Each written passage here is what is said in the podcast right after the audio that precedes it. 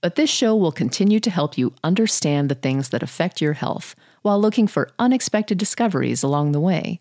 It will also explore thought provoking ideas and questions, like this one Mom deserves the best, and there's no better place to shop for Mother's Day than Whole Foods Market. They're your destination for unbeatable savings, from premium gifts to show-stopping flowers and irresistible desserts. Start by saving 33% with Prime on all body care and candles. Then get a 15-stem bunch of tulips for just $9.99 each with Prime. Round out Mom's menu with festive rosé, irresistible berry chantilly cake, and more special treats. Come celebrate Mother's Day at Whole Foods Market. Hey, it's Ryan Reynolds, and I'm here with Keith, co star of my upcoming film, If, only in theaters, May 17th. Do you want to tell people the big news?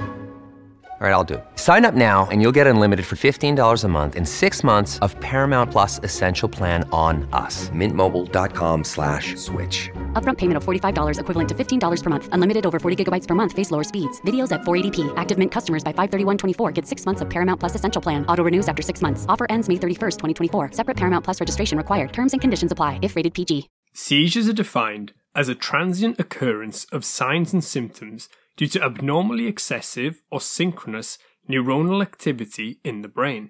They are classified into several types. The first thing to consider is where the seizure originated in the brain. Generalized seizures begin involving both hemispheres of the brain. Previously, they were known as primary generalized seizures.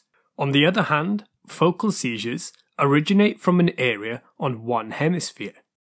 If seizures begin on one hemisphere and then involve both sides, they are known as focal to bilateral seizures. This was previously called secondary generalized seizures. The next factor is whether or not the patient keeps their awareness during the seizure. Generalized seizures are automatically considered to affect awareness, therefore, this distinction only applies to focal seizures, meaning you either have focal aware, previously known as simple partial, or focal impaired awareness, previously complex partial. Then we have motor or non motor seizures. Motor implies the involvement of movement during the seizure.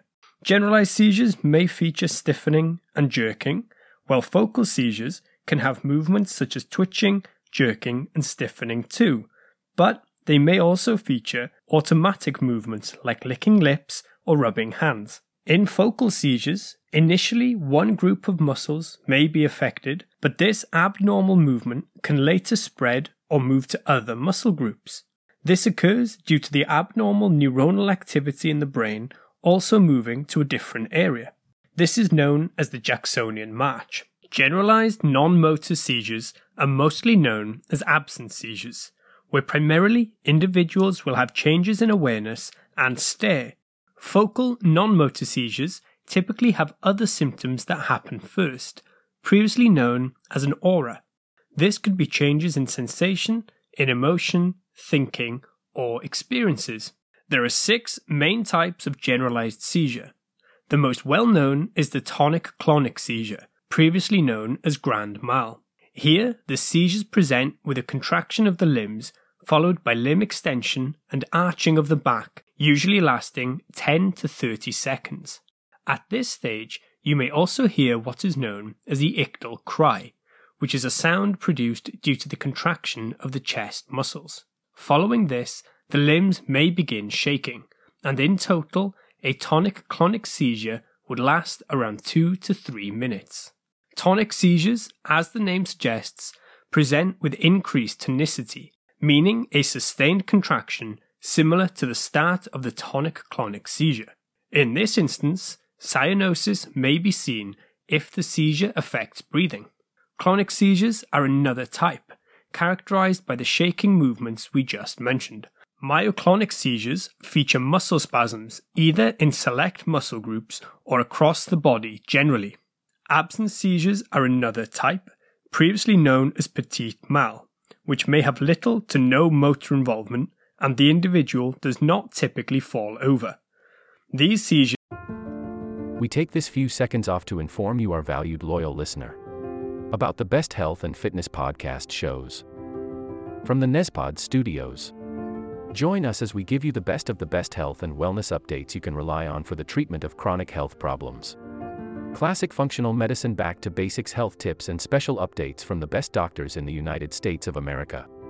Check out this health and wellness podcast shows. Explore Health Talk Weekly, Healthy Lifestyle Matters, Excellent Health Digest, Healthy and Free Daily, and last but not least, Weekly Health and Fitness Corner. Also, check out Nasty Boy CC, the truest story never told fiction podcast, for that real life on the go experience with the 27 year old Golden Boy, who made our guest invite number one list. He tells us about his story as it happens in real time and in real life. It's Nasty Boy CC, the truest story never told. Go get a load of that happiness because happiness is healthy as we know it. Join us every week as we continue to provide you the best of health and fitness wellness updates from around the globe. Enjoy the show.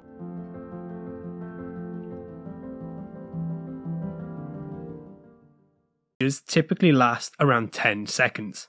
Atonic seizures are the sixth type, which usually involve bilateral loss of muscle activity for more than one second. If a seizure lasts for more than five minutes, then it is termed status epilepticus and should be treated as a medical emergency. This usually involves airway management and medications such as benzodiazepines, phenytoin, and phenobarbital. Following a seizure, there is the postictal phase, which precedes a return to normal consciousness. Postictal periods can last from minutes to hours and usually feature confusion, tiredness, headaches, and difficulty in speaking. Up to around 10% of people also experience psychosis, and many individuals have some form of amnesia. Seizures can be divided into provoked and unprovoked seizures.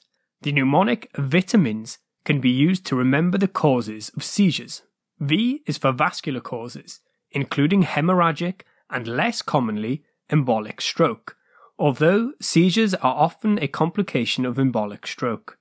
We also include hypertension here, both as hypertensive encephalopathy and as eclampsia in pregnancy.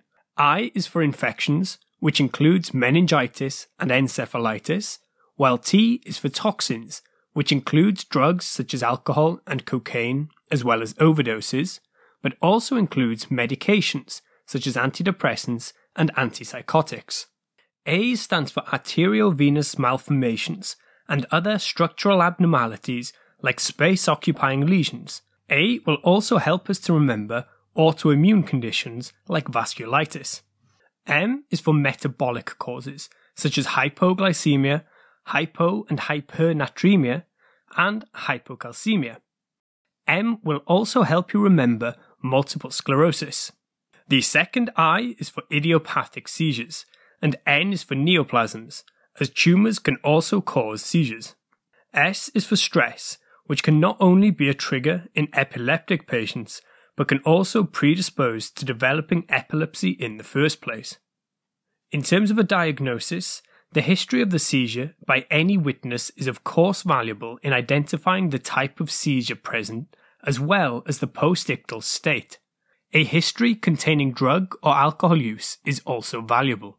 On the physical exam, presence of signs such as tongue lesions may point in the direction of a seizure, and keep in mind that patients may have sustained injuries during the seizure, for example, a shoulder dislocation. If a provoked seizure is suspected, investigations would include ruling out the causes, such as blood sugars for hypoglycemia, blood tests for the metabolic causes, and a CT or MRI of the head. These scans are often recommended in the first instance of a seizure in order to exclude structural causes. A lumbar puncture may be useful in some cases when an infection is suspected, but this is not routine. Electroencephalograms are often used when an organic cause has not been identified and to investigate epilepsy.